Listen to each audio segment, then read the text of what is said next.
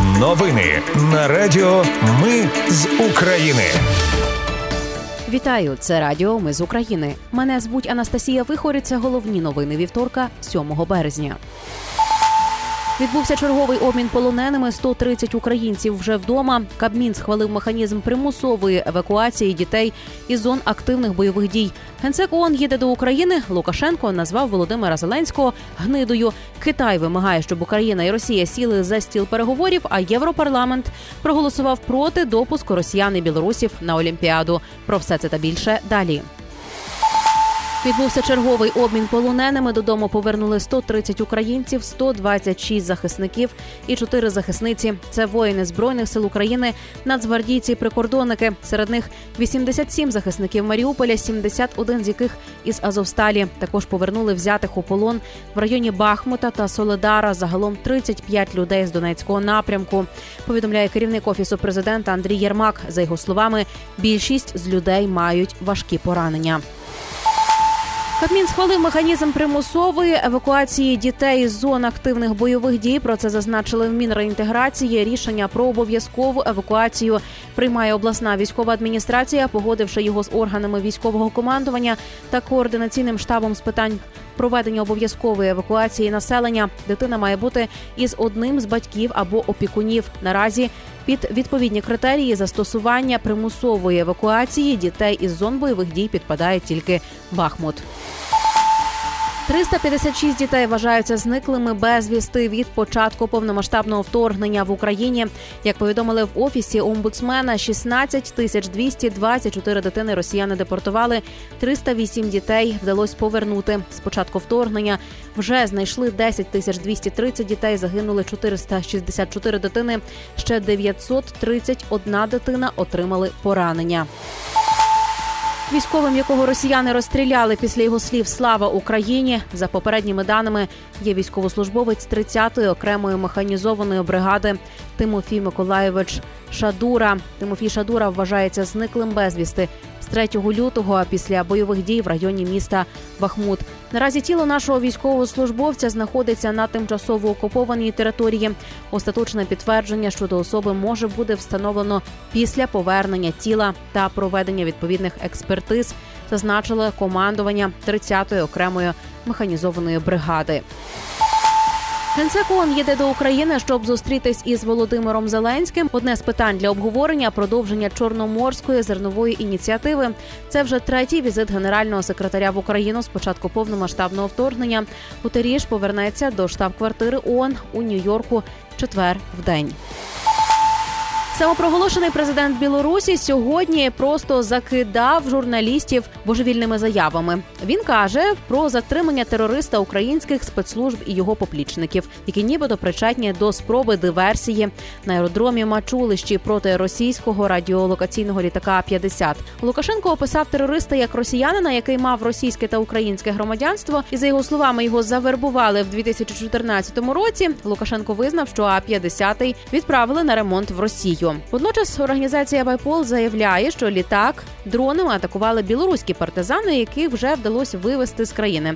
Лукашенко також каже про затримання вже понад 20 співучасників цієї спецоперації. 5 березня правозахисний центр В'ясна повідомляв про масові обшуки. Під підозрою опинилися всі, кого судили або карали за політичними адміністративними статтями із 2020 по 2023 рік. Також Лукашенко назвав Володимира Зеленського гнидою через так звану диверсію на аеродромі Мачулищі. Цитую президент Зеленський: просто гнида, просто гнида, гнида, тому що він бігає навколо Білорусі, надсилає до нас людей і просить, як я вже казав, давайте укладати пакт про ненапад. Сказав Лукашенко, додавши, що прийняв кинутий виклик. Водночас в офісі президента вже відреагували на божевільні заяви Лукашенка.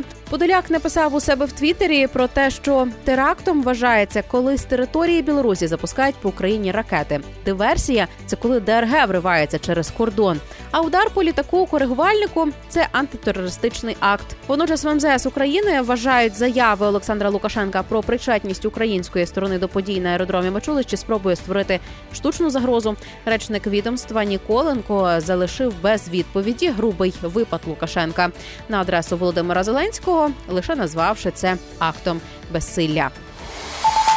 Міністерство внутрішніх справ не буде оприлюднювати списки рядових бійців гвардії наступу. Наразі надійшло і обробляється 23 тисячі заявок від кандидатів у добровольці. Про це повідомив глава МВС Ігор Клименко в інтерв'ю Укрінформу. Інформація щодо більше 35 тисяч заявок, яка була розповсюджена, є недостатньо точною, бо у 35 тисяч входить і кількість наданих консультацій. Чистих заявок понад 23 тисячі.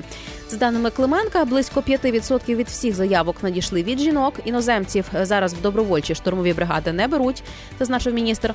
Станом на зараз МВС має справу виключно з громадянами України. Командири цих підрозділів відкриті публічні особи. Вони спілкуються із кандидатами на проходження служби у бригадах і формують внутрішньоколективний настрій. Списки по рядових бійцях МВС не буде ніде оприлюднювати. Клименко запевнив, що кожну таку бригаду прагнутимуть озброїти належним чином, передусім західною натівською технікою і озброєнням.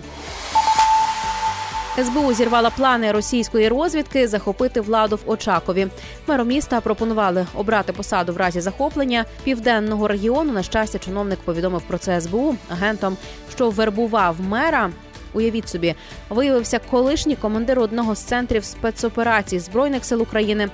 Крім вербування, він займався пошуком інформації про базування і переміщення наших сил оборони. Затриманим агентом Росії з Очакова виявився колишній командир 73-го центру сил спеціальних операцій та лицар ордена Богдана Хмельницького другого та третього ступенів. Так, народний герой Едуард Шевченко в 2019 році став довірною особою Миколаївського регіонала Ігоря Дятлова. Останній очолював Миколаївську облраду до 2014-го, з 15-го проросійську фракцію в міськраді. Також Шевченко має орден за мужність. Представницю ОПЗЖ на Львівщині судитимуть за державну зраду. Йдеться про Інну Іваночко, колишню очільницю Львівської обласної організації забороненої політичної партії ОПЗЖ. Служба безпеки України вже закінчила досудове розслідування, і прокурори скерували справу на розгляд суду. Із 2015 року жінка керувала низкою місцевих проросійських організацій, зокрема забороненої партії ОПЗЖ та громадської організації Український вибір право народу. Діючи за вказівками спецслужб Росії, вона організовувала та особисто брала брали участь у проплачених мітингах, які активно поширювали неправдиві дані для дестабілізації суспільно-політичних настроїв на Львівщині та зміни діючої влади в країні. Повідомили у Львівській обласній прокуратурі. Підозрювані у серпні обрали запобіжний захід. Вона під вартою без права внесення застави і досі перебуває в СІЗО. Жінка неодноразово виступала в програмах російських медіа під виглядом політичного експерта та політика з Львівщини. Слідчі пояснюють, що за завданням спецслужб Росії львів'янка намагалась виставити Україну у світлі ворожої для Росії держави. Також організовувала акції із вимоги надання особливого економічного культурного статусу Галичині та її від'єднання в окрему автономію. Китай вимагає, щоб Україна і Росія сіли за стіл переговорів. Про це заявив міністр закордонних справ Китаю. Циньган, за його словами, криза в Україні виходить з під контролю. Також він заявив, що війна в Україні нібито управляється невидимою рукою, яка сприяє затягуванню та ескалації конфлікту. А санкції та тиск на Росію нічого не вирішать, тому Україні треба сісти за стіл переговорів із Росією. Польща готова створити центр обслуговування танків Леопард, наданих Україні. Про це зазначив міністр оборони Польщі Маріош Блащак. Також він заявив, що найближчими днями Україна отримає від Польщі 10 танків Леопард 2 Європарламент проголосував проти допуску росіян та білорусів на олімпіаду. Раніше міжнародний олімпійський комітет дозволив виступати росіянам та білорусам на олімпіаді та параолімпіаді. Проти рішення міжнародного олімпійського комітету виставилися 444 депутати Європарламенту. В національному олімпійському комітеті розповіли, що європарламент підготував резолюцію про рік вторгнення Росії до України та рішуче засудив допуск російських і білоруських спортсменів до Олімпіади. Нагадаю, Україна відмовилась від участі на чемпіонатах світу з боксу через те, що там будуть присутні росіяни та білоруси. Як і міжнародний олімпійський комітет, міжнародна боксерська асоціація дозволила виступати представникам країн-агресорок під нейтральним прапором.